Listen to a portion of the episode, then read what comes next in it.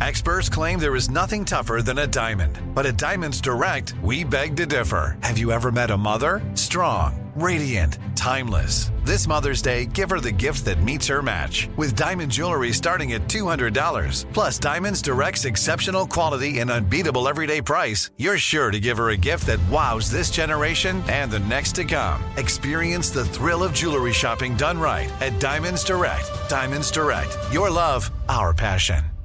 When you have insurance, it's easy to forget about your out of pocket costs. That can be a lot of money. How do you know you're not overpaying? HealthLock can help. HealthLock is a technology company that securely connects with your insurance and reviews your claims for overbilling, wrong codes, and even fraud. To date, HealthLock has saved its members over $130 million. To save, visit healthlock.com. Do it today before you see another healthcare provider.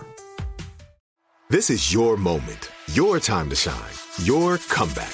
You're ready for the next step in your career and you want an education employers respect. So you're not just going back to school, you're coming back with Purdue Global. Backed by Purdue University, one of the nation's most respected public universities, Purdue Global is built for people who bring their life experience into the online classroom. Purdue Global, Purdue's online university for working adults. Start your comeback today at purdueglobal.edu. When you buy Kroger brand products, you feel like you're winning. That's because they offer proven quality at lower than low prices. In fact, we guarantee that you and your family will love how Kroger brand products taste, or you get your money back. So next time you're shopping for the family, look for delicious Kroger brand products because they'll make you all feel like you're winning. Shop now, in store, or online. Kroger, fresh for everyone. Hi, I'm Molly Jong-Fast, and this is Fast Politics, where we discuss the top political headlines with some of today's best minds. And Senator Tommy Tuberville still won't lift his military blockade even as the death toll rises in the Middle East. We have a star-studded show today, live from the Texas Tribune Fest. We have a super fun forum I was part of, featuring MSNBC's Katie Phang and Ali Vitali, former New York City mayoral candidate and the mayor of my heart. Maya Wiley, and Sisters in Law's host, Joyce Vance. But first, we have the host of the enemies list, fan favorite, and my friend, the Lincoln Project's Rick Wilson. Welcome back to Fast Politics, Rick Wilson. Hey, Molly Jong-Fast, how are you this afternoon? Well, so I've been up since 3 a.m. Set, mountain time. I think it's mountain time. So that's 10,000 hours. Yes. And, uh, I rarely, uh, I rarely uh, sleep late, but I was in bed till 9 a.m. this morning. It's a beautiful fall Sunday day here in Florida. It got cool and breezy, and uh, I think the technical term for what we've done all day today is a fuck all nothing.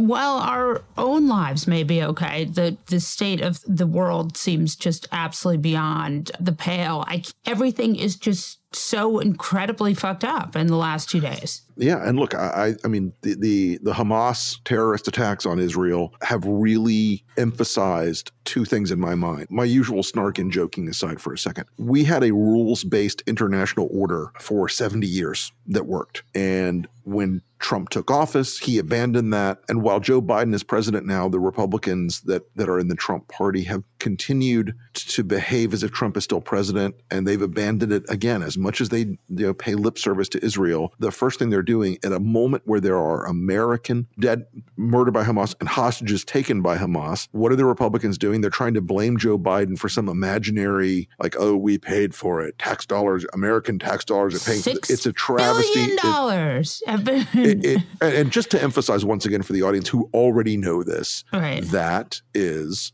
a lie told by the Mongols. And, and, right, it's from the Iran deal, right. the nuclear deal. It was it's money that's in a South Korean bank account, money that South Korea right. owed Iran. It is in, it is in a bank account in Qatar, right? That's right. and it is administered for humanitarian and food aid right. only by the U.S. Treasury. None of it has actually been released yet, and the idea that this attack somehow happened like three weeks ago, and they go, "Yeah, we got six billion billion dollars. Let's let's attack Israel. Oh bullshit! This attack was in planning for a very long time. but. I think what's important here is that what it did, and and I want to get to the Republican Congress right now because that Mm-hmm. I think is the net net of it is a lot of Republicans were like, this is the worst thing that's ever happened. Also, it's it's Joe Biden's fault. And and, and you had Sarah, uh, Rhonda, Ronna, McDaniel, Nay Romney on television saying this uh, carnage is a great opportunity for Republicans. The it was like there wasn't even a second of like, Right.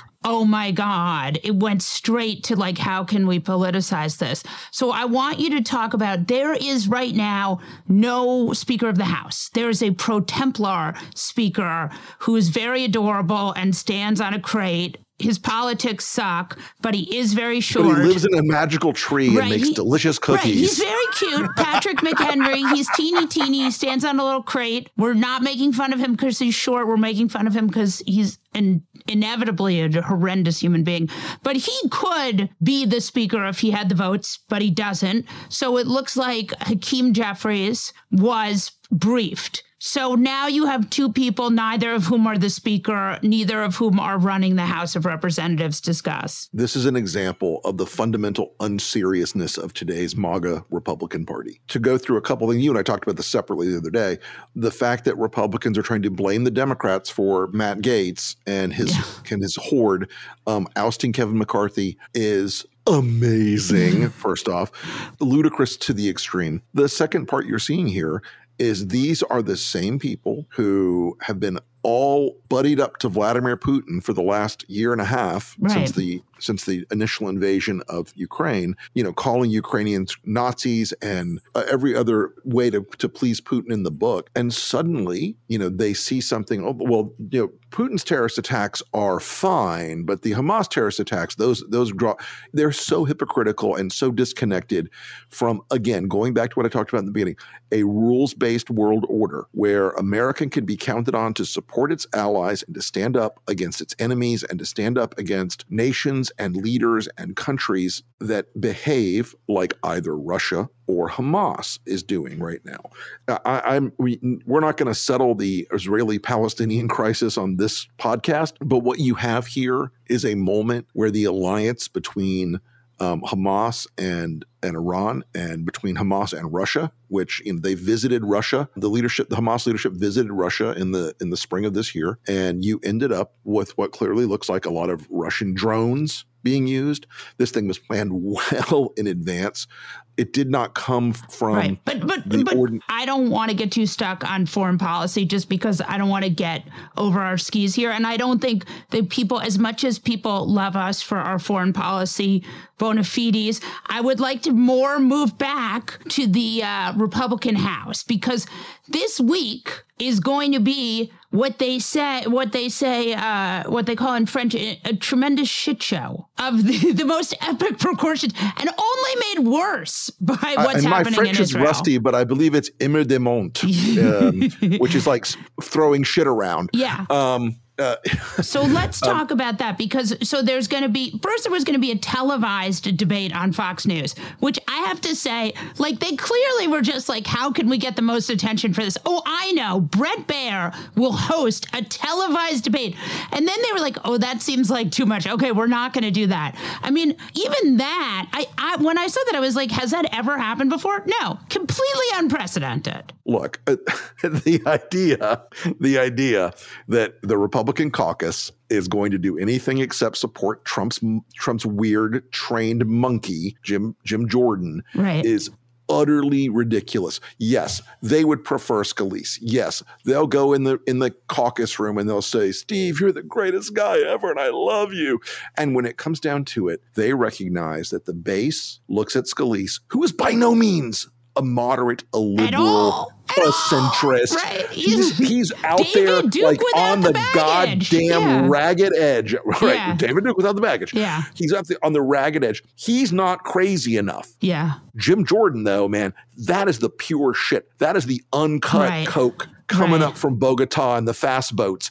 That is the real dude. So that is the stuff. So let's talk about the uncut, pure Jim Jordan, jacketless Jim, the sort of Rumpelstiltskin of our our current hellscape. Another wee fella, by the way. Uh, it, it's a secret ballot, the voting. So theoretically, Uh, it's a secret ballot in the caucus. They're going to know. Believe me. They, they but they're going to go to the floor. They have to go to the floor. so you It's going to be a ballot on the floor. They're going to they're going to vote for the guy on the floor. So you think they really will make Jim Jordan the speaker? Because, and I mean, if that happens, see, I feel like it's too much of a Democratic fever dream. Like, come on, elect the craziest person you've ever fucking thought of. Like, it seems too crazy. But you think they're going to do it? Let me tell you what's going to happen. Every fucking one. Because here's the theory that everybody should internalize in their heads. And it took me a long time to get there as a former Republican. Okay. There are no good guys left in the party. Yeah. None of them. Yeah. Even the ones in Joe Biden districts. Oh, Don Bacon's a good guy. No, No, he's not. He's, he's a not. piece of shit. Yeah. Okay. Yeah. Don Mike Bacon is going to be just like the rest of them. Uh, uh, they're all going to vote for this guy. They're all going to unify together. Their Republicans will always pull together. If they really meant their shit, if they really, really, really wanted to talk the talk and they were real problem Which solvers as opposed to bullshit, Right. they would go out and go, you know what, Hakeem, here's the deal. We need three committee chairmanships Right. and you put us on three committees. They don't have to be the big ones, but you give us three committees, okay, to show that it's going to be bipartisan. You put us in leadership and some we work some kind of symbolic blah blah blah. But you know what they won't do? They won't do that. Right.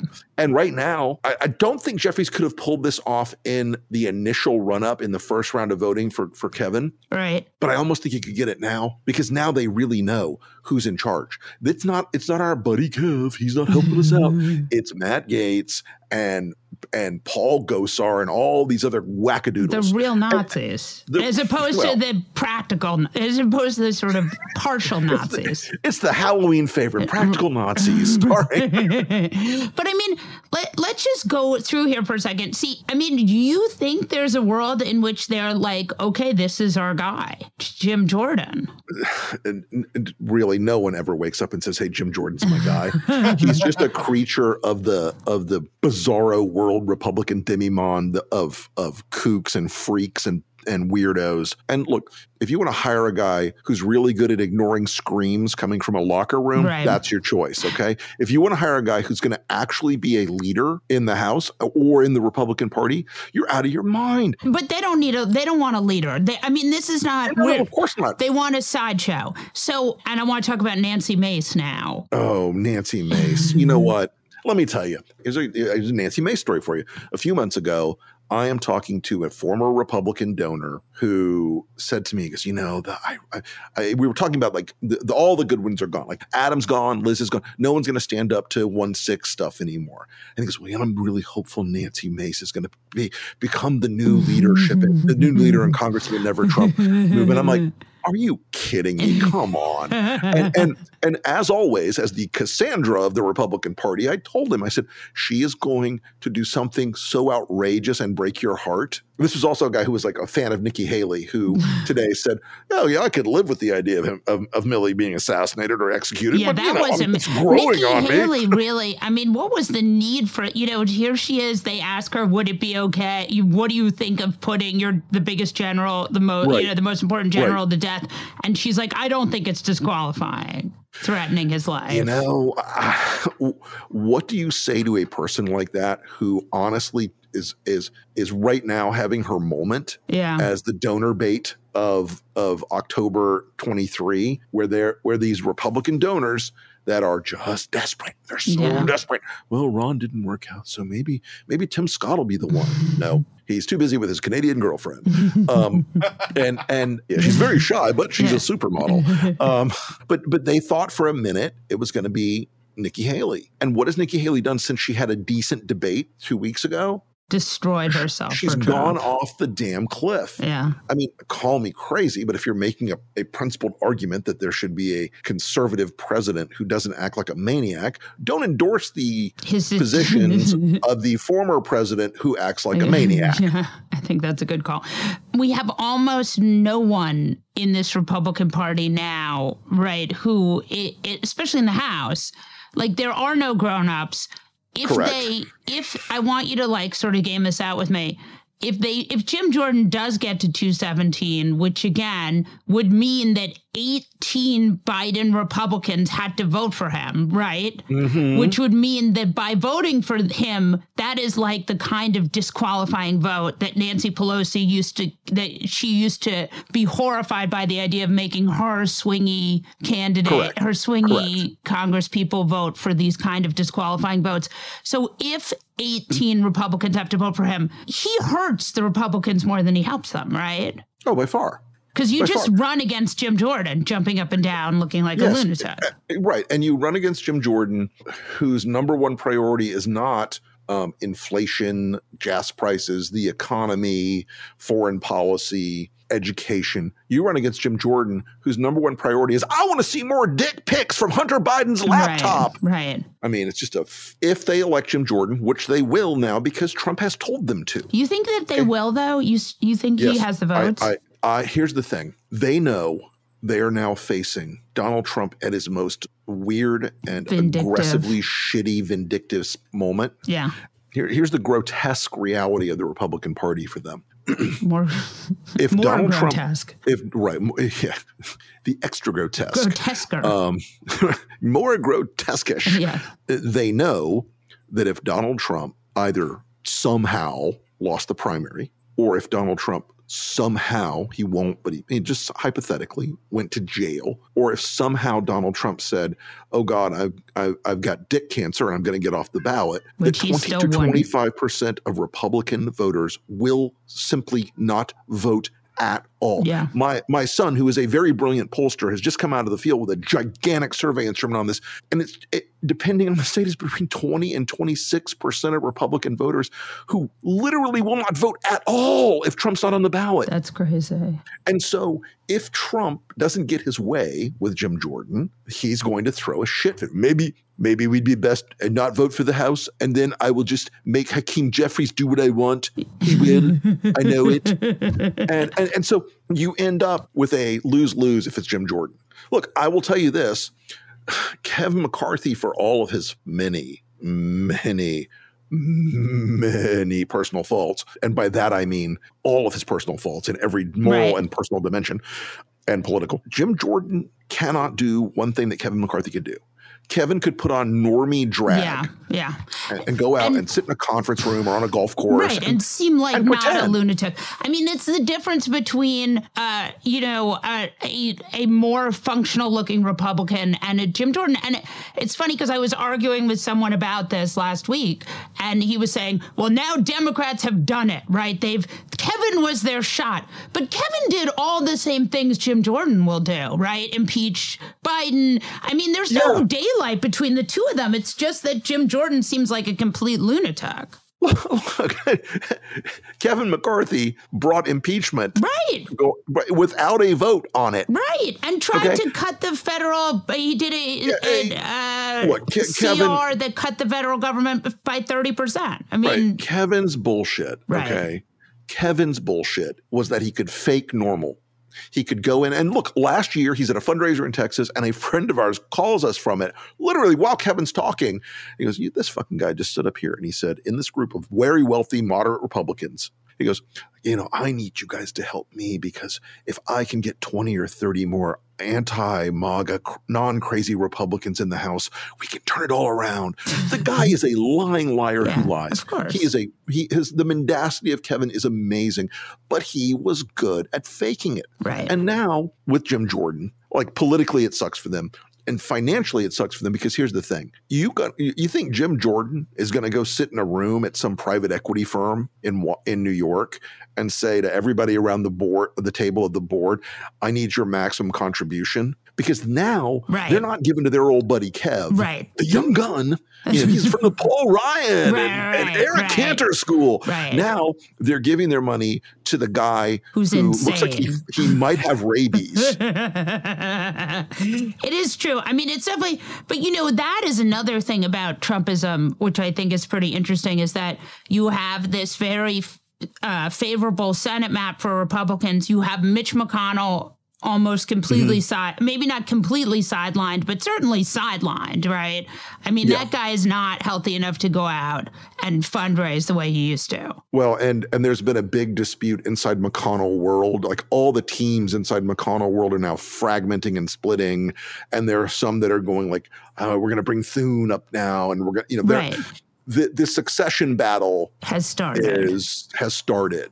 And you know. so you have that is the problem in the senate where there are seats that could theoretically be win- winnable if republicans had their shit together but they don't right? I mean is there even anyone announced who's running against sherrod brown? Not yet um, I think you're going to get Ohio. Yeah, I think you're going to get. Um, there's a there's a MAGA guy out there who's been making some noise. I I can't remember his name off the top of my head, but he's not he's not going to beat Sherrod Brown.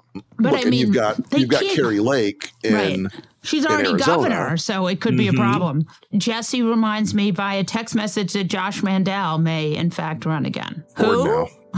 If I if I may quote the philosopher Willow from the great canticle of Buffy, bored now. AI might be the most important new computer technology ever. It's storming every industry, and literally billions of dollars are being invested. So buckle up. The problem is that AI needs a lot of speed and processing power. So, how do you compete without costs spiraling out of control? It's time to upgrade to the next generation of the cloud Oracle Cloud Infrastructure, or OCI. OCI is a single platform for your infrastructure, database, application development, and AI needs.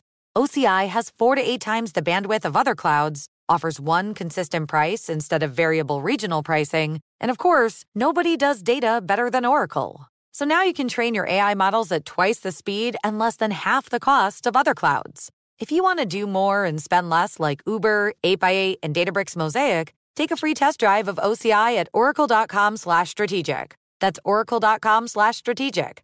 oracle.com slash strategic. Pacaso knows your vacation home is your best home. It's the place that brings family and friends together. It's where you're the best version of yourself. Pacaso makes it easy to co-own a luxury vacation home in amazing locations. Listings start at 200K for one-eighth ownership. Pacaso does the hard parts for you luxury furnishings, maintenance, billings, scheduling, and more with a home management team that provides support before, during, and after your stay so you can focus on the relaxing, hosting, and making memories with family and friends. And you can resell on Pacaso's marketplace anytime, historically for a 10% gain. With Pacaso, you can stop saying someday and start building family traditions today in a vacation home you own and revisit time after time. Visit Pacaso.com today to see thousands of luxury vacation home listings. That's PACASO.com. This is it. Your moment. This is your time to make your comeback with Purdue Global. When you come back with a Purdue Global degree, you create opportunity for yourself, your family, and your future. It's a degree you can be proud of, a degree that employers will trust and respect. Purdue Global offers working adults like you over 175 flexible degree programs to meet your specific career goals. These include associate, bachelor's, master's, and doctoral degrees and certificates. Purdue Global degree programs range from nursing to business to communication and more. Whatever your interest, we have the degree that will move you forward. You have the knowledge, you have the experience. Now it's time to get credit for the work you've done and earn the recognition you deserve with Purdue Global. Purdue's online university for working adults. You know you're worth it. We do too. So don't wait another second to get the degree that will take your career to the next level. Start your comeback today at PurdueGlobal.edu. It took 11 years to get to this sale. The Knix anniversary sale is on now at knix.com. Celebrate the intimate apparel company that has reinvented products for real life with one of Knix's biggest sales of the year. Get 30% off all leak-proof apparel from the number one leak-proof brand in North America, including period underwear, swimwear, activewear, and more. Millions of people have made the switch to Knix leak-proof underwear, and there's never been a better time for you to try. Save 30% on super comfortable, machine washable, and great looking underwear that's perfect for periods and light bladder leaks. Choose from a variety of colors, styles, and sizes, from extra small to 4XL. You can even match your leak proof underwear with an incredibly supportive and comfortable Knix wireless bra. Don't miss this chance to stock up on your Knix favorites or try something new. It only happens once a year at Knix.com. That's KNIX.com for the Knix anniversary sale. Hurry, the sale ends on Monday, May 13th. Go to Knix.com. That's KNIX.com. Well, hello. Welcome to Women and 2024 at the Texas Tribune Festival 2023.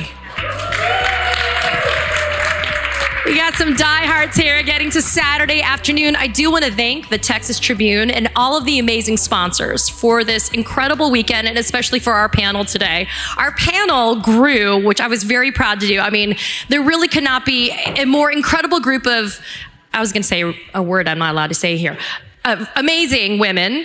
Um, and it really is my honor to spend this time with them. I'm also going to let you guys know this panel is going to last about 45 minutes, and then we'll have about 15 minutes for Q&A. As you see, there is a microphone here. So I'll let you guys know when to queue up in line to be able to ask the questions towards the end. Please silence your cell phones. And for those of you that are social media mavens, the hashtag is hashtag TribFest23.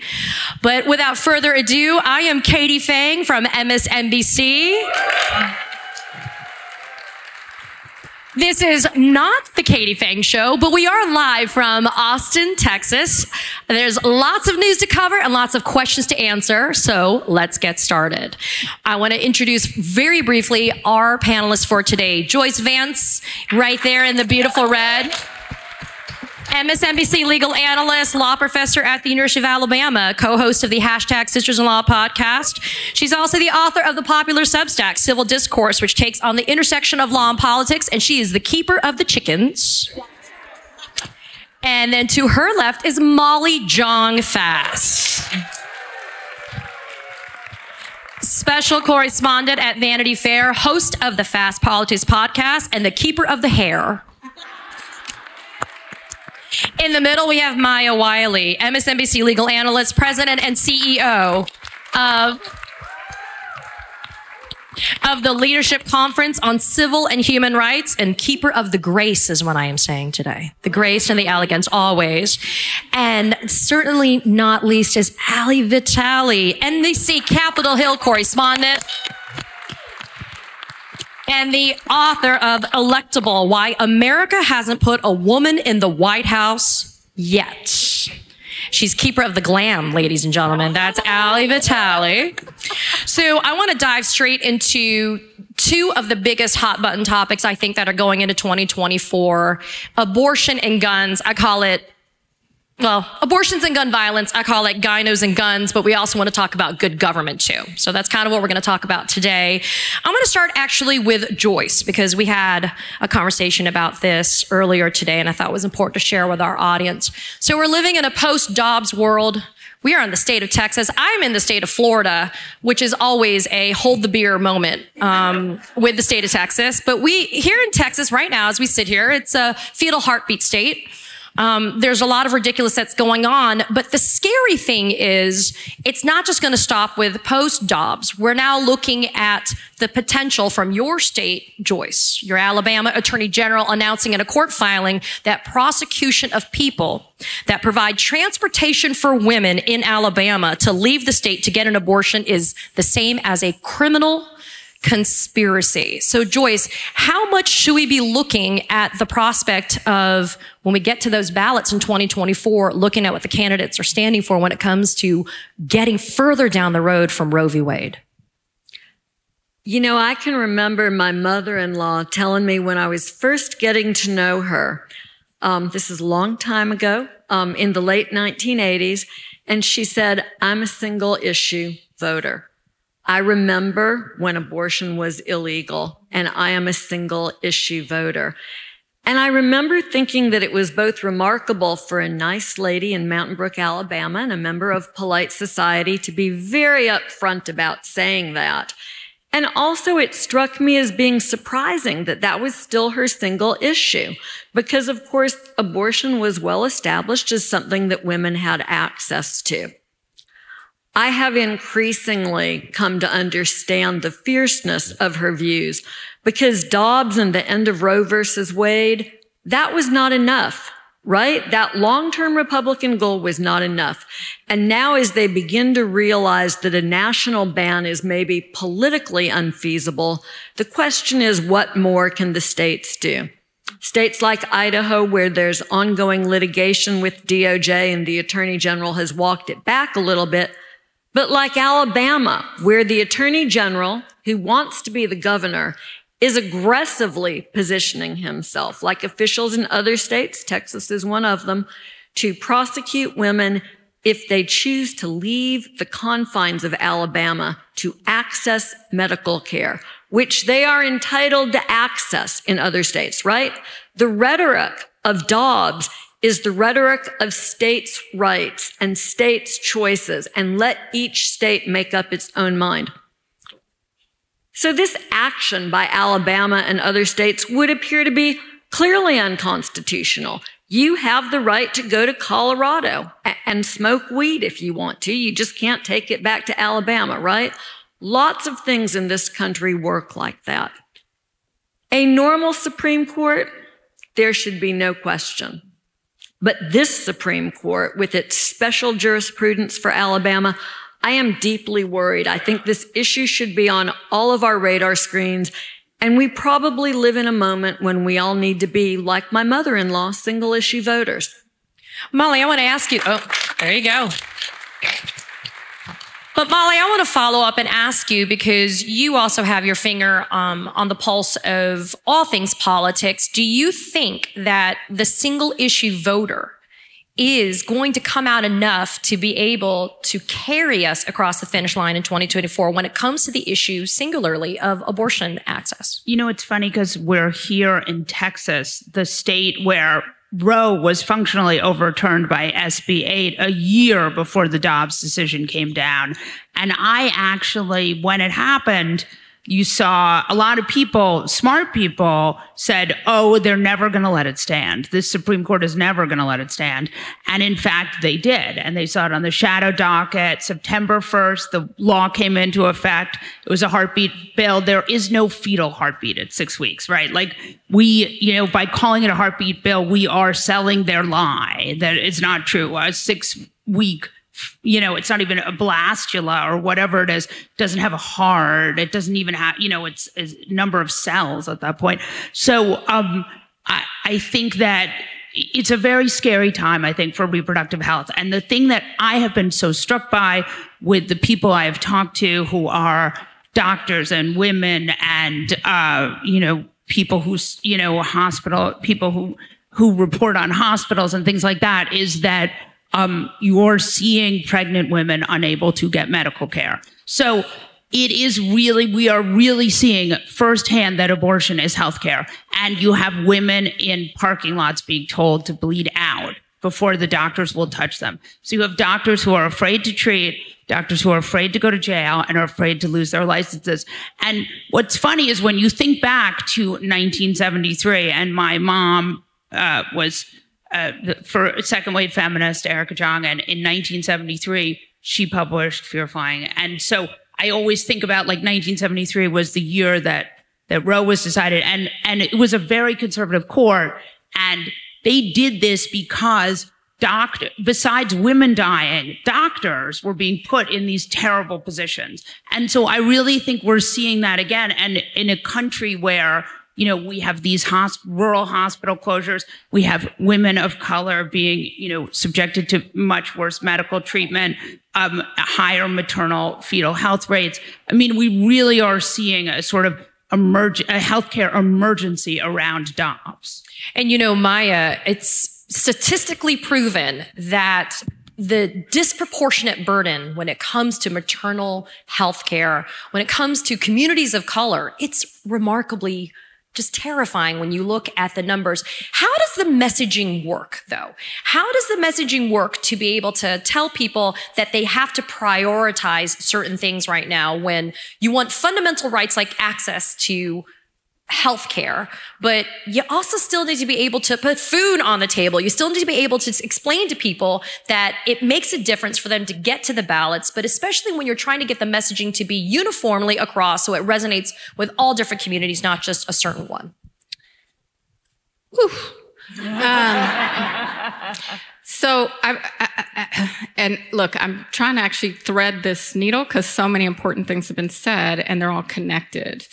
Um, one is, I think we've already seen what happens when you piss a lot of women off. Right? Because what happened in the midterms? What happened in the midterms? Wisconsin was denied a trifecta. Michigan got a trifecta.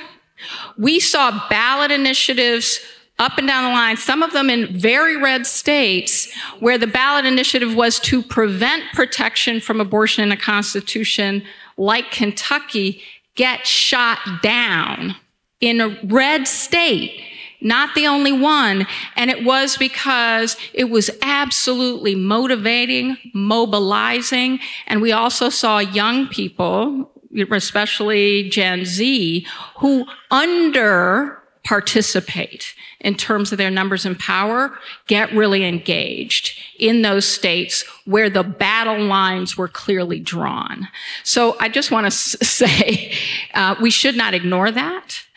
Um, but I also want to go back to this notion of or should we be single issue?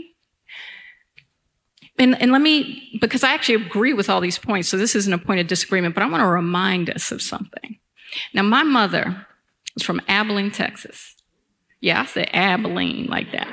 Okay. Abilene, Texas. Grew up in the Southern Baptist Church in Abilene. Okay, many of you should know that means she was a white woman by definition, because the Southern Baptists actively, formally, and as a matter of doctrinal position was opposed to racial integration. Was supportive of essentially racist policies. In 1973, they were pro abortion. Six years later, they become anti abortion. What happened?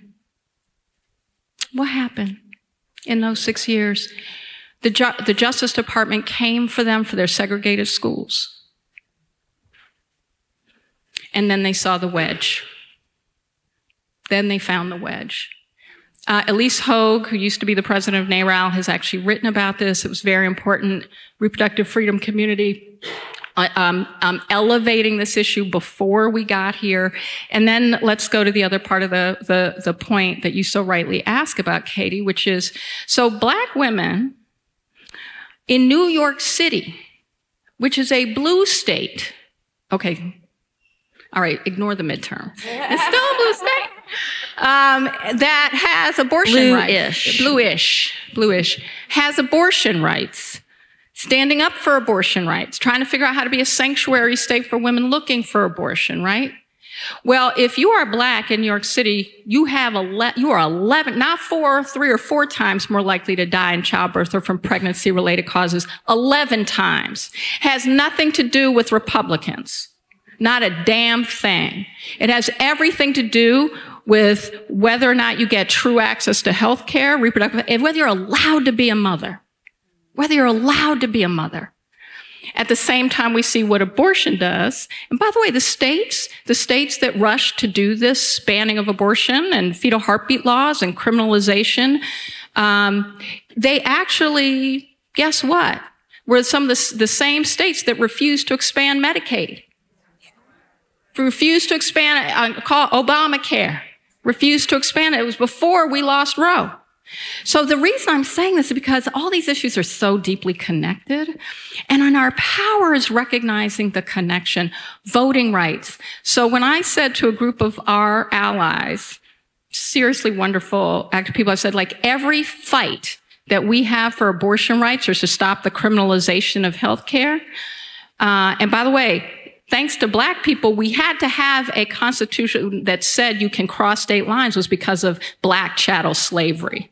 We should remember this, right? We should remember the very legal underpinnings of our constitutional order that we're now fighting about in the abortion fight on the criminalization of crossing state lines. We have because we had black chattel slavery and had to un- and try to undo it.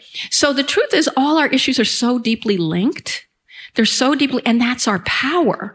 Because when we now start talking about voting rights, and I said to all my voting right, uh, all my reproductive justice allies, I said, all these states are the same states that are talking about voter fraud and claiming that we have to make it hard for people to vote. They're, and that's the only way they can hold on to power. It's the only way is by cheating. Yes.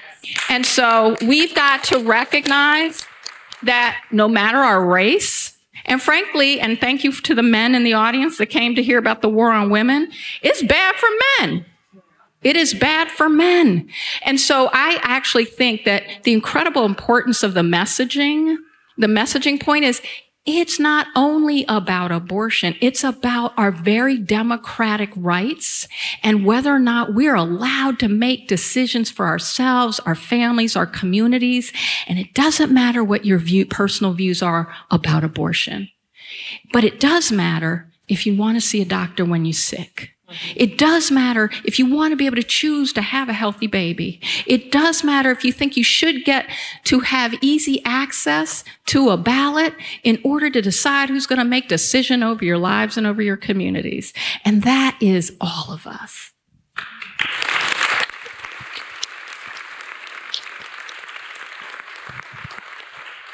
Ali Vitali, you are Capitol Hill correspondent. You, you are in the seat of power. You are around the people that are making these important decisions that are affecting all of us across the United States. But you are also an embed in the Elizabeth Warren campaign. And the reason why I bring that up though is because you've been on the road. You've been to the rallies. You've been to all of these different important stops on these tours for these campaign tours. And what what is the disconnect? Because Maya talks about the connection, but there seems to be a disconnect from the people to Washington, D.C., and it transcends just the inability to get the people into the office that we want to be in the offices. But what's happening with the people that are on the ground, that are the grassroots voters, that are out there trying to make sure that what Maya talks about and what Molly talks about, what Joyce talks about, that all of that is making sense? So I think look, there's so many amazing points that have been made up here. And I, I would never presume to speak for Maya, but I, what I felt so deeply when you were talking about what reproductive care is, to me, it boils down to an economics issue. And so when you want to be a voter who says, okay, I'm a single issue voter who cares about what it costs when I go to the grocery store and also how I put my life together because I can choose how and when to control my reproductive health that's a dollars and cents issue. And so that's maybe a matter of disconnect when we talk about this in, as if it's a niche thing, as if it's a women's issue.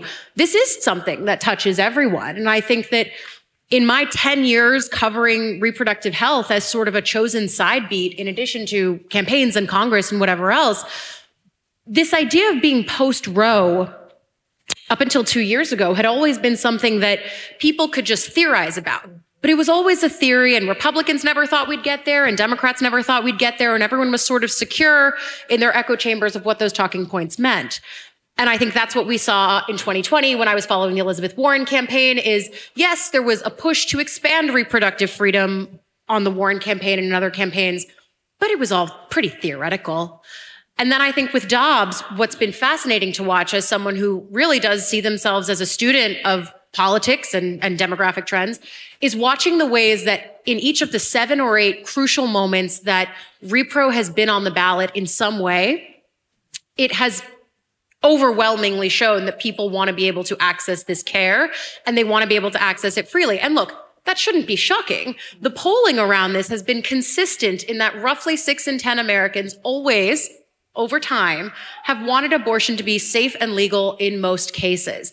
I think most instructive is a few weeks ago when I was in Ohio. You talked about red states where this is happening. Yes, you mentioned Kentucky rightly, Kansas as well. That was really the first kind of canary in the coal mine for Republicans who I increasingly get the sense are the dogs that caught the car and now may get run over by it.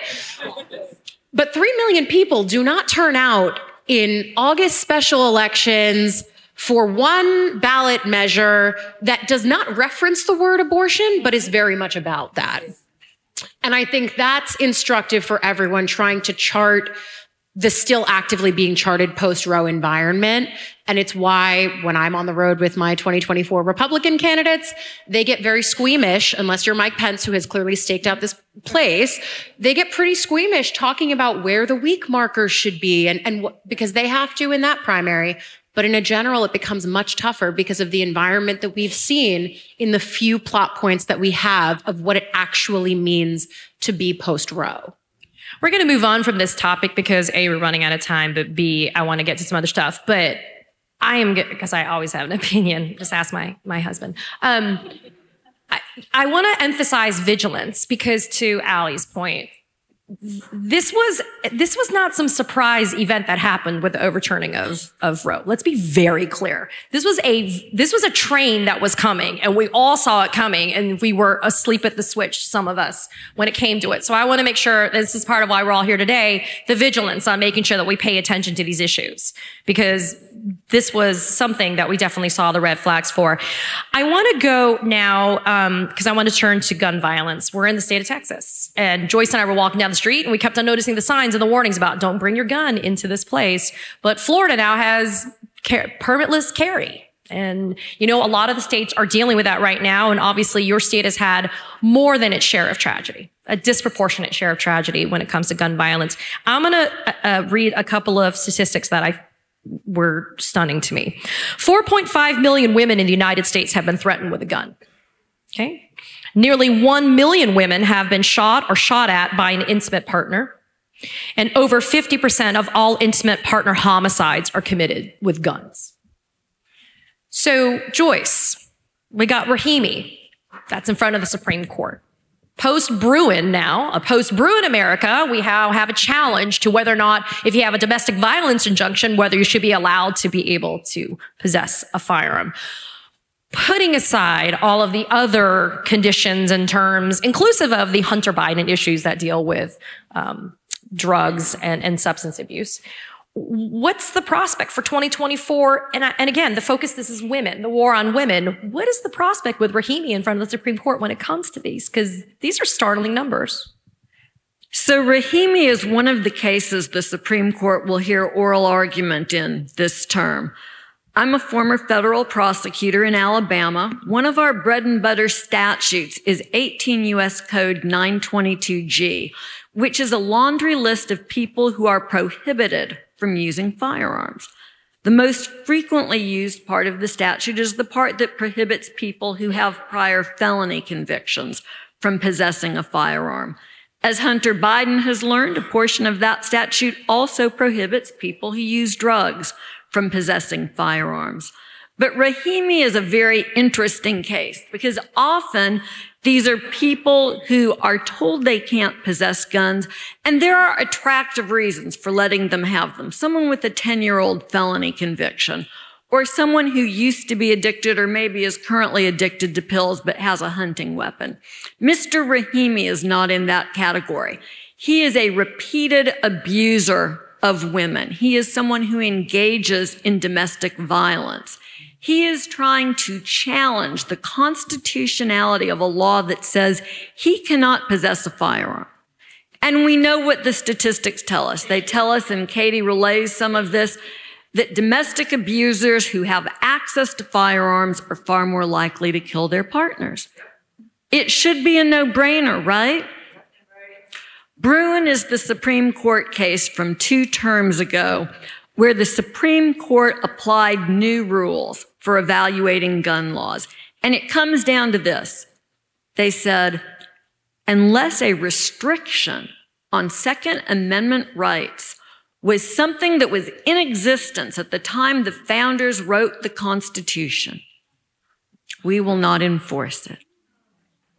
There was no prohibition at the time the founding fathers um, wrote the Constitution and domestic violence uh, abusers um, being able to possess firearms. In fact, the laws and the Constitution explicitly contemplated that women were second class citizens at that point in time. So look, I don't have high hopes for Rahimi. I would like to think that this Supreme Court would have some common sense left. So far, they've no, shown no signs that they possess it. Um, I, I think the interesting point, Katie, and you sort of flag it, is what happens if Hunter Biden is convicted on gun charges and that case goes up on appeal?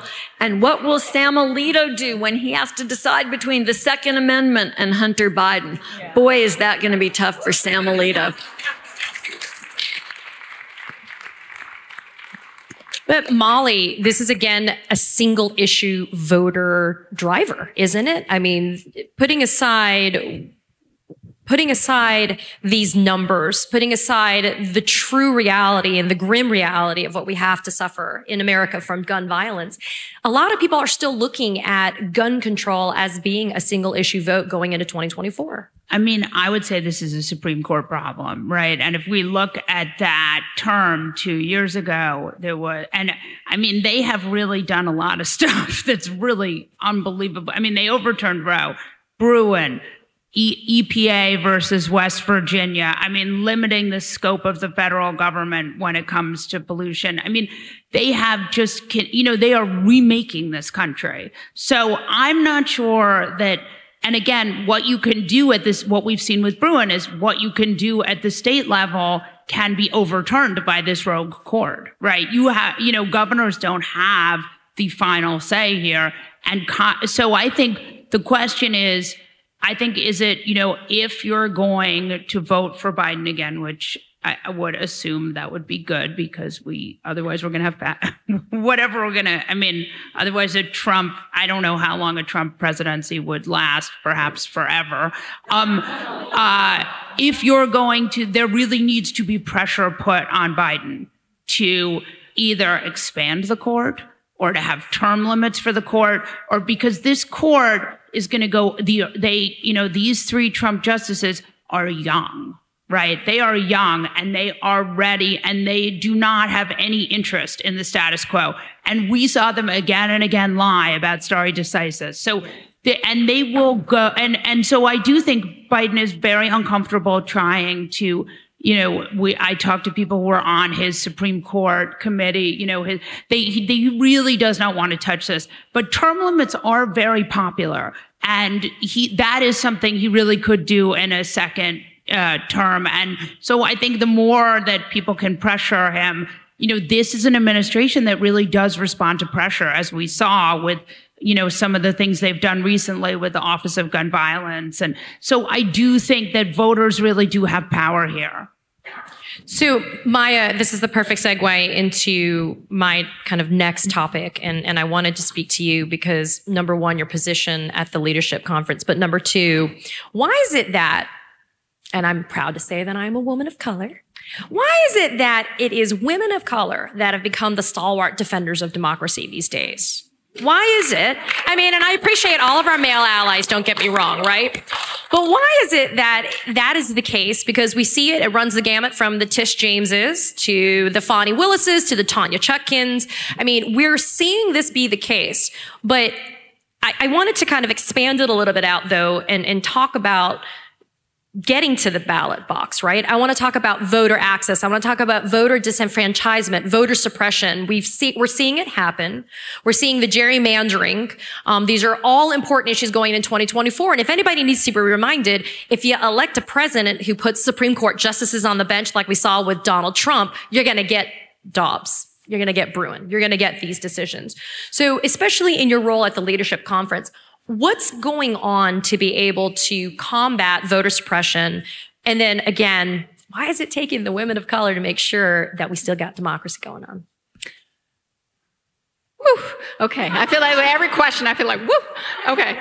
So Uh, well, one, I just want to remind us the reason we have the Supreme Court we have is despite the fact that we had a president who would have appointed a justice who would have protected Roe, we don't because the rules were rigged by Mitch McConnell to deny Barack Obama his even a hearing on his nominee, even a hearing because it was a year before election so important to remember these things. They just change the rules and act like it's, you know, normal. And then they revert them back, right?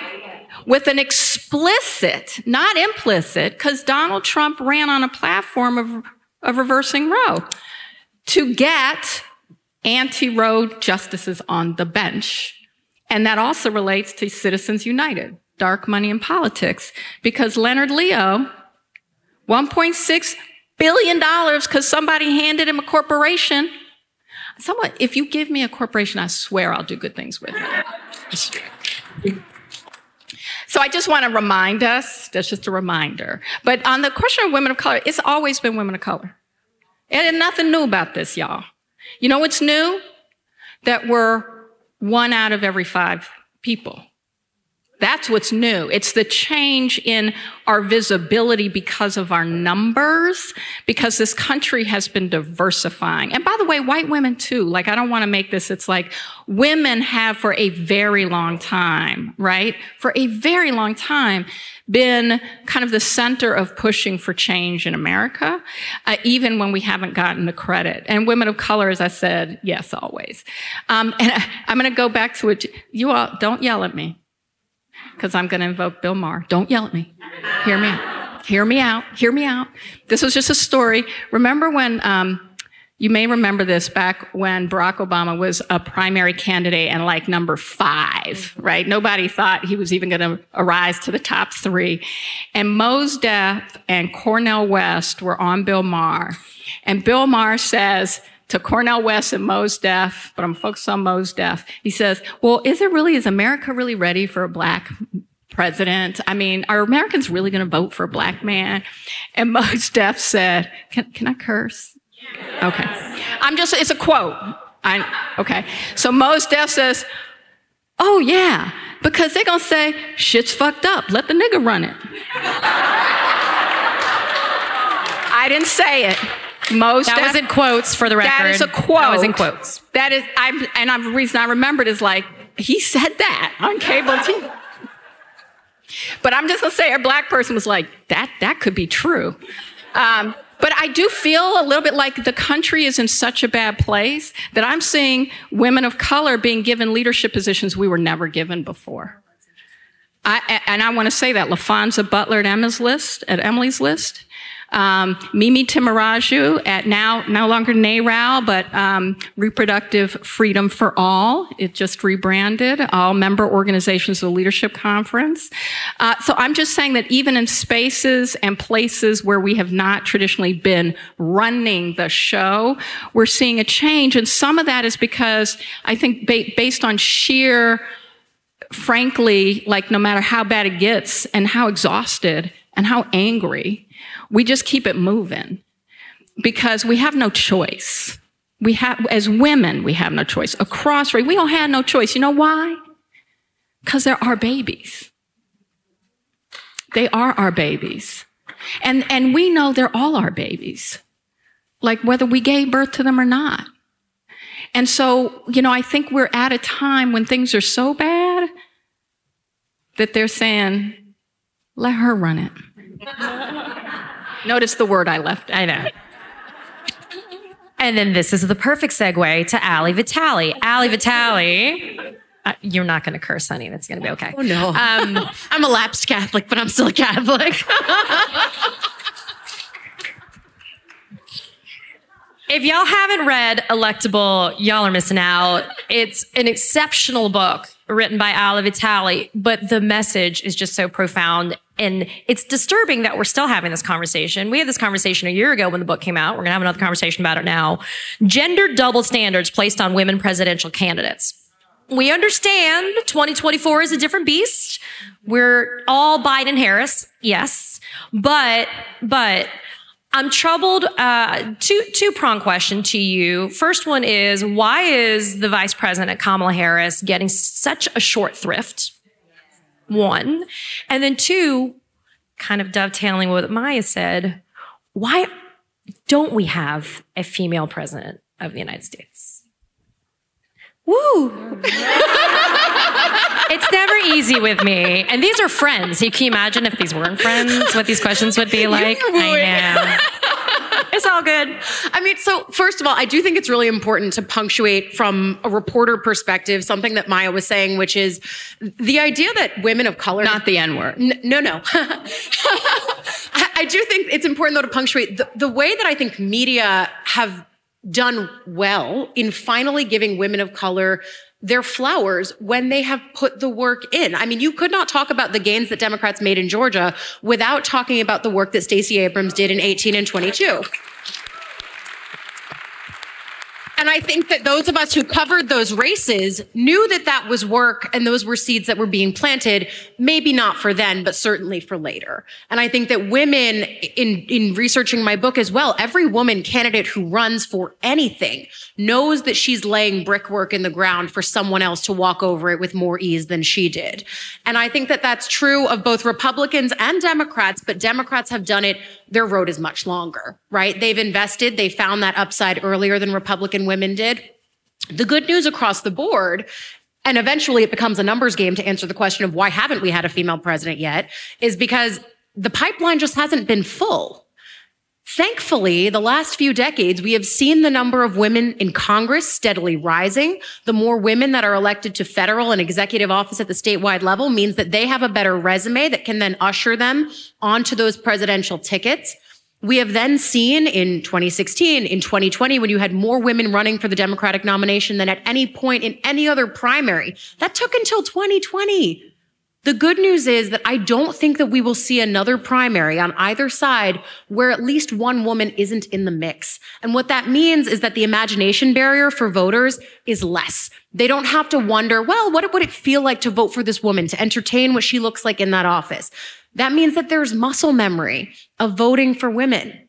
And that is so critically important because there was a really long gap in the 2000s on where women, if they ran, Elizabeth Dole, for example, they dropped out before votes were cast. So people didn't even have to think about what would it look like to have a woman in this office.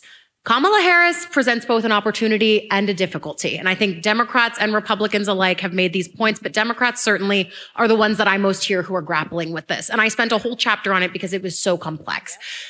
She is someone who doesn't look like anyone who has held that office before.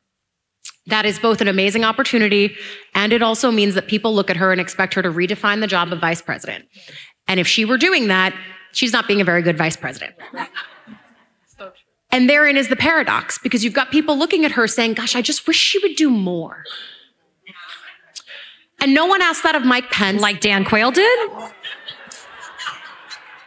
Like no Mike one asked Pence? that of Quayle. No one asked that of Pence. When Biden stepped out of line and did more, it was a moment. Right. Because that's not the job of being vice president. Do I, as the reporter here, take into account that the interviews sometimes lack Chispa. the right words? Chispa. sure.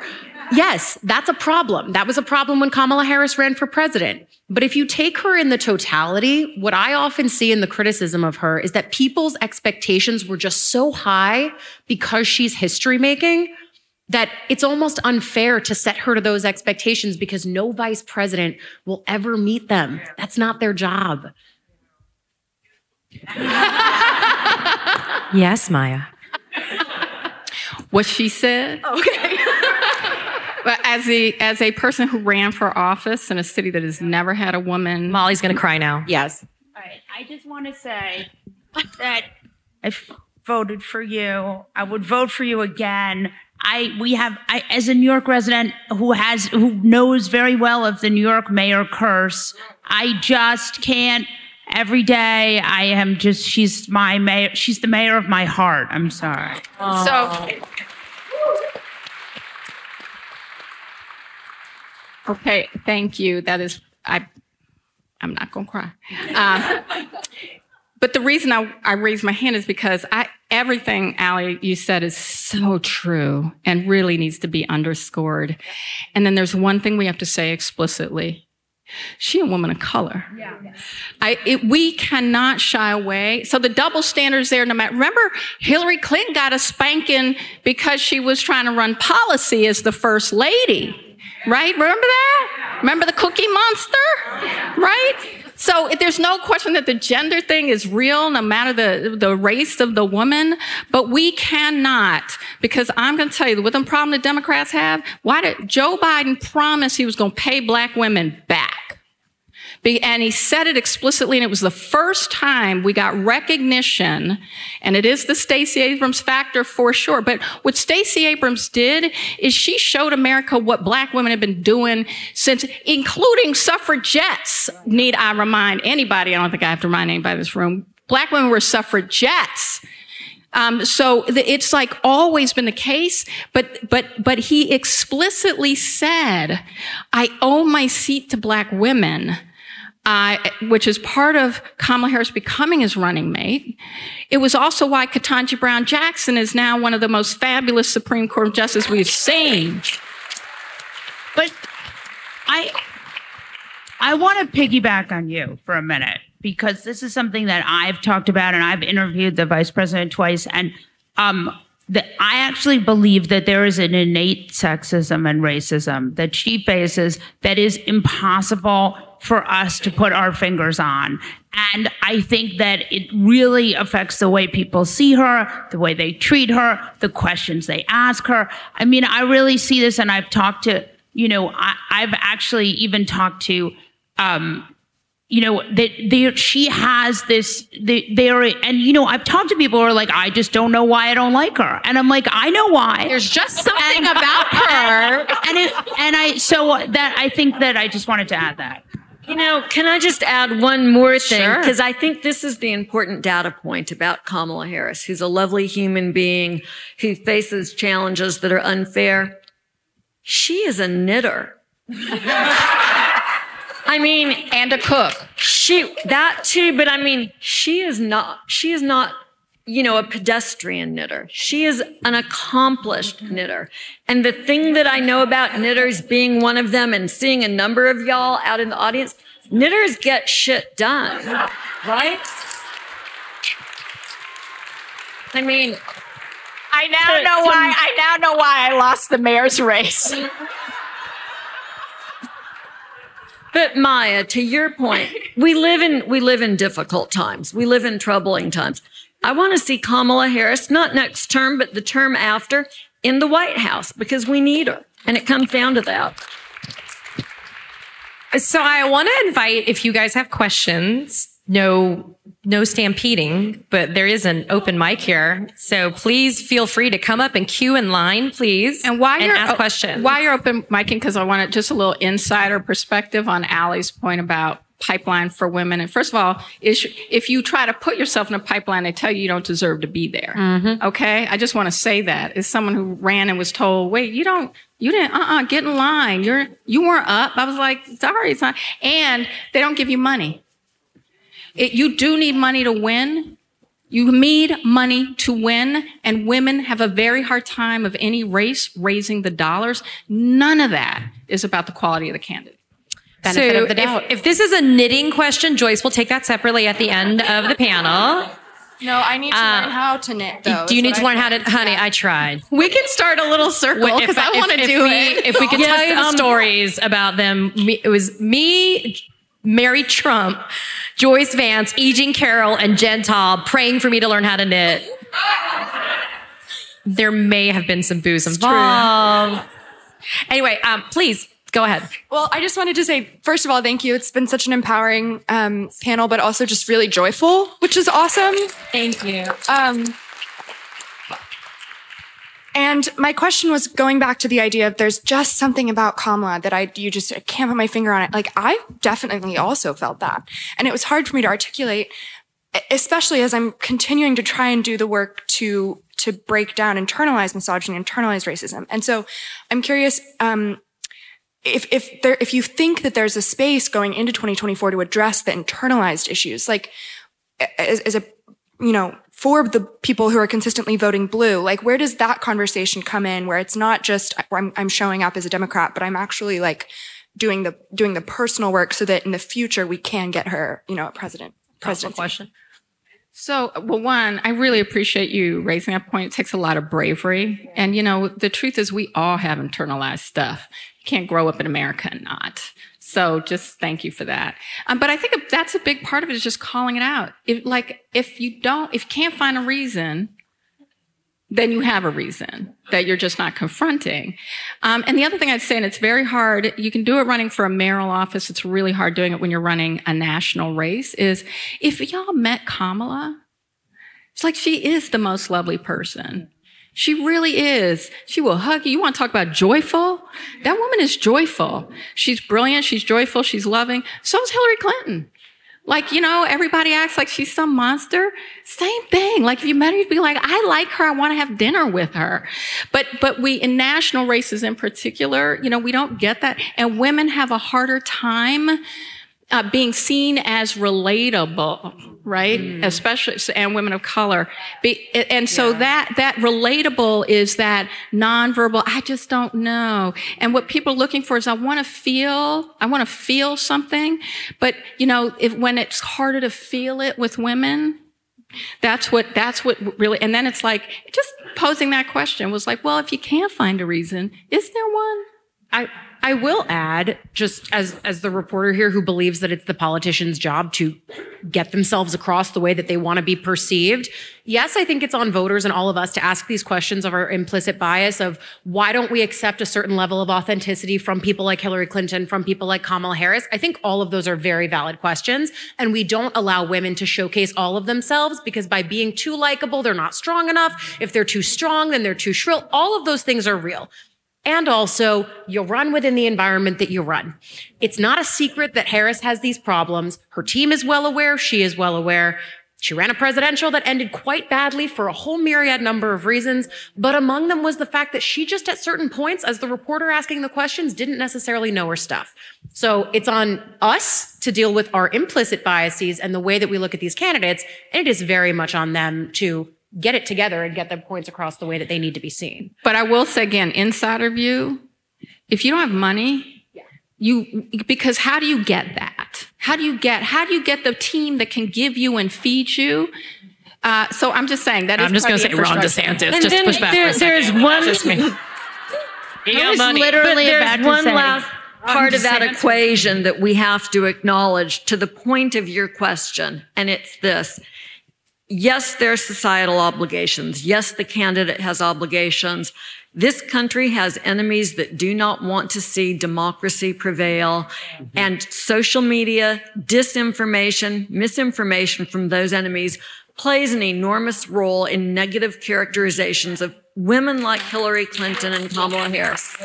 Good. Please go That's ahead. Thank you. It's tough for all of us. And it means we need to push back and stay aware.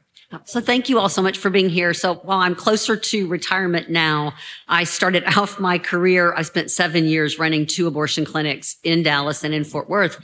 And thank you.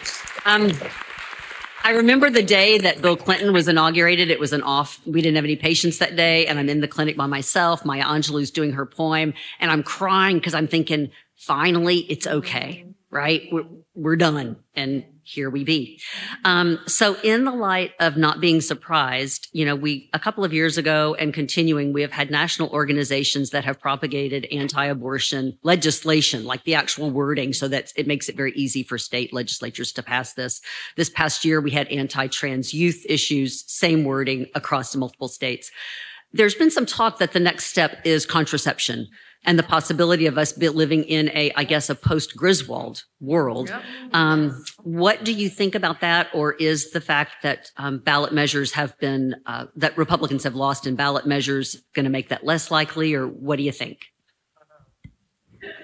So I'll just say one short thing, which is this. I'm from Alabama. Chris Kobach is the individual that you're referring to that put the groups together that wrote this legislation anti-immigration legislation, voter suppression legislation, It continues to be a serious threat. We need to be aware of it if we don't want to end up in a post Griswold, post Voting Rights Act world, which I am very frightened of. Also, post marriage equality. I mean, so I just, it's all the things, right? Um, and I'll just say the one, the, the really most important pushback to all of this, because I don't want us to leave thinking that there, we don't have power, is we are the majority. We are the majority. And the we looks like the country in all of its gorgeous beauty. And, and that is what we we have to mobilize to. And it goes back to that hope right? Is, is, and the hope isn't inevitability. The hope is possibility.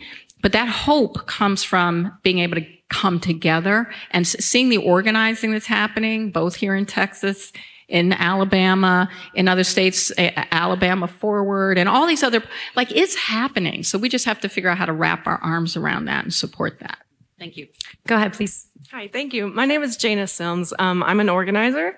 And so in organizing, defining the, the narrative is very important and you never want to let the opposition define the narrative.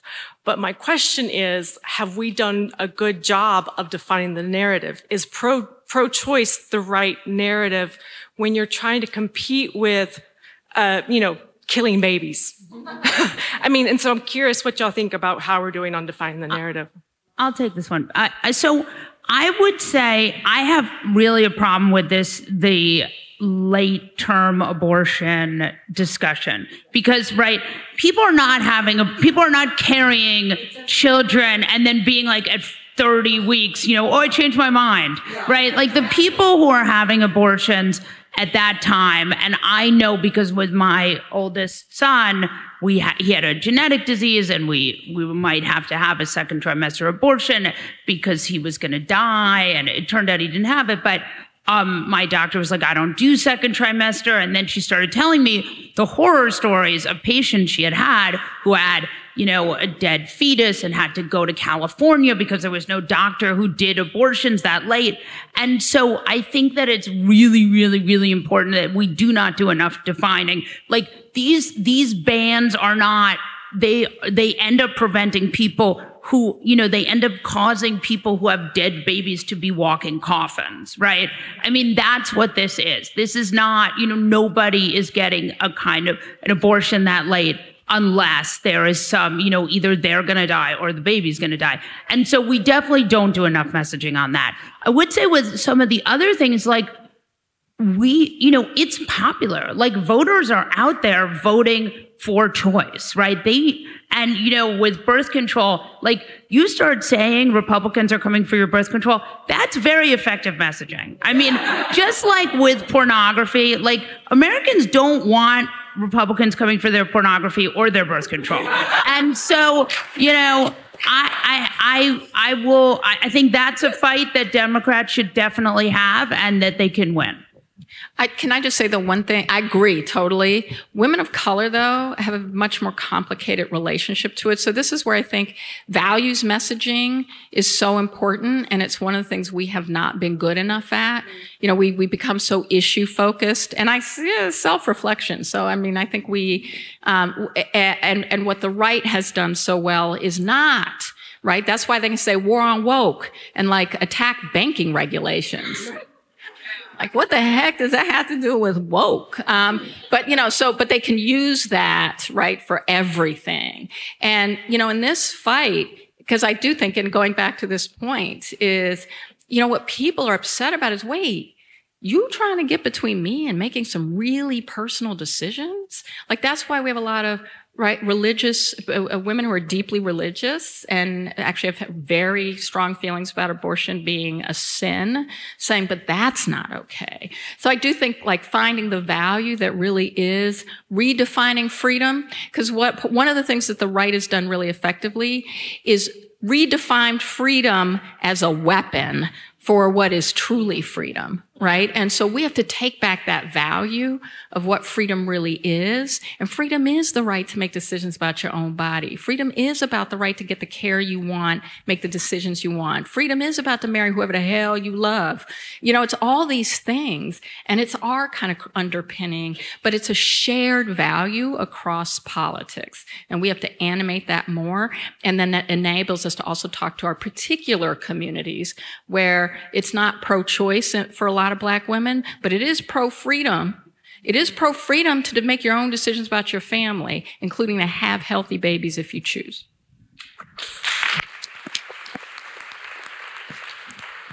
Please go ahead. Hi. Um, I think the question we're asking about Kamala Harris is wrong. It's not what she is doing wrong. That's blaming her. I'm tired of that. I'm tired of blaming women. The question is, what is Biden doing wrong? A good leader in any setting uses the people that he has chosen and has put around him. He's not giving her the opportunity to shine. And I think if he gave her the opportunity and if every president before him had given their vice president the opportunity to shine, maybe it'd be a different place. But he's just doing what every president before has done, which is not letting your vice president do anything. Um, so I just was wondering what your thoughts are. So I, um, well, it's this is a complicated question because there's a whole bunch of inside baseball that I won't pretend I know all of, and what I do know is it's complicated. Uh, what I will say though is, I think we are seeing her both being utilized and being much more of a presence than she was a year ago on these on really critical from from Roe, from abortion uh, to voting rights. Um, and actually, she's taking a very active role now on mis and disinformation and what to do about artificial intelligence. And she's taking leadership. So um, I, I, I, I, hear that, and I, I think there's a legitimate conversation to have around what is the empowerment, what is how is the president, you know, organizing his cabinet. You could, I mean, that's really it's that's a that's a broader question as well. Um, and there's a lot of, for instance, consternation about whether his cabinet secretaries are being given enough independence to do the things they want to do because there's so much fear sometimes about the politics. So it's a legitimate um, thing to raise. I just want to say we it's important for us to recognize she's doing a lot more of it and she's doing it a lot better. And it's this isn't a static situation. Hi. one one baby ad is it's still politics. You know, you're not going to tee up the next coming or whoever's next, even though Biden says that he's going to pass the torch kind of leader. This is a guy that's wanted to be president for three decades. He tried three times. He's finally there. This explains a lot of the current moment. And as much as I think he wants to be a torchbearer within the party, it's still politics at the end of the day. You're not going to tee up your best competition and overshadow yourself. But can I add one last thing about that? I think it's a very interesting question um, because it goes to the issue of management style and leadership style. And the point that presidents for time immemorial have not pushed forward their vice presidents for the reasons that Ali identified. I think that's absolutely accurate. So I am intrigued by this news we got this week that Kamala Harris is running point on this new gun control office. You know, it seemed like she got sidelined, sidelined and whether it was the fault of her staff or just something dysfunctional going on on tough issues like the border that no Democrat can ever win on, right? I mean, that was just don't, please don't send her to the border. Um, this gun control issue, I am fascinated to see what she makes of it because I think she's a strong and a forceful leader. And I think Joe Biden actually appreciates her. The relationship seems to be genuine. So I would just put that asterisk to the question and say, let's see what happens. So I think we're technically out of time, but I did want to let you ask a question. Um, yeah, um, I'm Sherry. I'm from Ohio, and I appreciate Ali's shout out. We worked really hard to defeat that little slide in special election in August. Um, so since most elections, you know, you have your left and your right and people are dug in. So most of it is in the middle. Um, I know a lot of anti-abortion people are just anti-choice to begin with. There are some that are truly religiously anti-abortion. Um, David French, who I'm sure all you know, uh, evangelical, very um, pro-life brought up some really interesting points when I was talking to him this morning. If that I think might be convincing to pro-life people to vote for a Democrat. His points were he posed the questions who do you think had the most reduced rate of abortions of any administration? It was the Obama administration. He said by like 300,000 a year, less abortions because of the infrastructure of trying to support families. He said, What administration do you think had the most abortions for it, the I last 20 years? I got it. The Trump administration. Was it administration. Trump? Exactly. Exactly. So if your concern really is, so he talked about like just trying to legislate is not going to work. So if your concern really is to prevent abortion and you are pro-life, then maybe you should consider expanding support for people to be able to choose that. So I just thought maybe that could change people that aren't dug in, you know, either way, that they could say, yes, I'm pro-life. I'm supporting this candidate. They're pro-choice. But in the end, what they support is going to cause fewer abortions. So what And- are your and we- thoughts on that? Quickly, does somebody want to answer? I mean, I think the supposition here is that the these people are not hypocrites, right? I mean, there there's not, you know, look, the child tax credit, right, lifted all these children out of poverty. Well, now they're they all in didn't poverty. support it. Um, this is not about this is about power and control. This is not about you know these people and a lot of these people ha- you know pay for if their daughters need an abortion they'll pay for it in a minute so i just think like what i love david and i think he's very smart and a good writer um but you know he truly believes this whereas i think a lot of these people don't So I just want to thank all of you for being here. I want to thank Molly Jong Fast, Joyce Vance, Maya Wiley, Ali Vitali. Thank you guys all for being here. Thank you. And now your moment of fuckery. rick wilson Yes. we, do you have a moment of fuckery for us I always have a moment of fuckery for you, Molly. let's hear here's the it moment man Of, here's the moment of fuckery. Matt Gaetz is the Dobbs decision of Republican inter-party politics. On the one hand, Oh, he got point. everything he wanted. He got the chaos. He got the monkey show. He got the insanity, and he got the he got the guy he hated the most killed off. But now. Just like with Dobbs, when Republicans caught, when the dog caught the car, the consequences of it are going to be catastrophic. Because let me tell you, Matt Gaetz doesn't want to be in the minority. Matt Gaetz doesn't want to be the guy who, who will go down most likely as the guy that cost Republicans their majority in the House. That's a rarity. That's something that you just don't get that frequently. Nobody mm-hmm. fucks up that badly. But it looks like Matthew has. Um, that is a really good point. Uh, that is, I hadn't even thought of that, but it is. He is the Dobbs decision of the Republican Party, which is a little bit ironic, one might say. One might. I'm going to say that my moment of fuckery is JD Vance because JD Vance lied about the. I mean, it was like there was so little time between the like horrendous, horrendous kidnapping videos we saw and the horrible violence we saw, and these like children and women Mhm. and old ladies being kidnapped to JD Vance being like, this is all Joe Biden's fault because of the nuclear deal. And JD Vance is like, has multiple Ivy League degrees. Like, the man is just a fucking liar. Yeah. Can't really debate that part. He's a he, his mendacity is stratospheric. Thank you so uh, much for coming on. I hope you'll come back. You are very welcome as always, my friend. That's it for this episode of Fast Politics. Tune in every Monday, Wednesday, and Friday to hear the best minds in politics make sense of all this chaos. If you enjoyed what you've heard, please send it to a friend and keep the conversation going. And again, thanks for listening.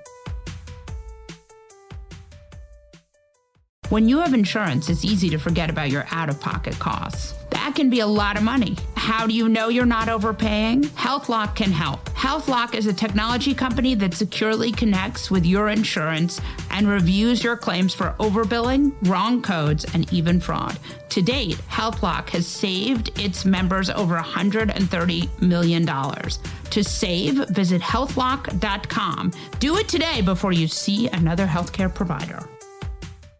We went from normal life, healthy child to acute lymphoblastic leukemia or B cell ALL. The St. Jude team came up to get CJ via ambulance. Shortly after that, I noticed a rainbow.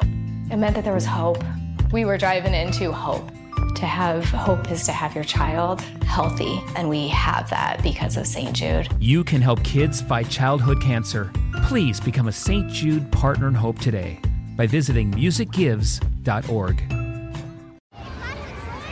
Hey guys, back at the playground again, huh? Yep. You know what this playground could use? A wine country. Heck yeah, and some waves so we could go surfing. Oh, ah, love that. A redwood forest would be cool. I'm in. Ah, ski slopes. Let's do it. Um, can a girl go shopping? Yeah, baby. Wait.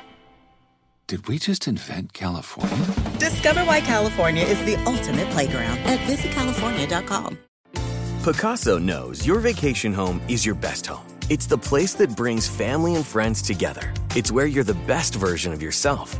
Pacaso makes it easy to co own a luxury vacation home in amazing locations. Listings start at 200K for one eighth ownership. Pacaso does all the work for you luxury furnishings, maintenance, billing, scheduling, and more. And you can resell on Pacaso's marketplace anytime, historically for a 10% gain. Visit Pacaso to see thousands of listings. That's P A C A S O dot com.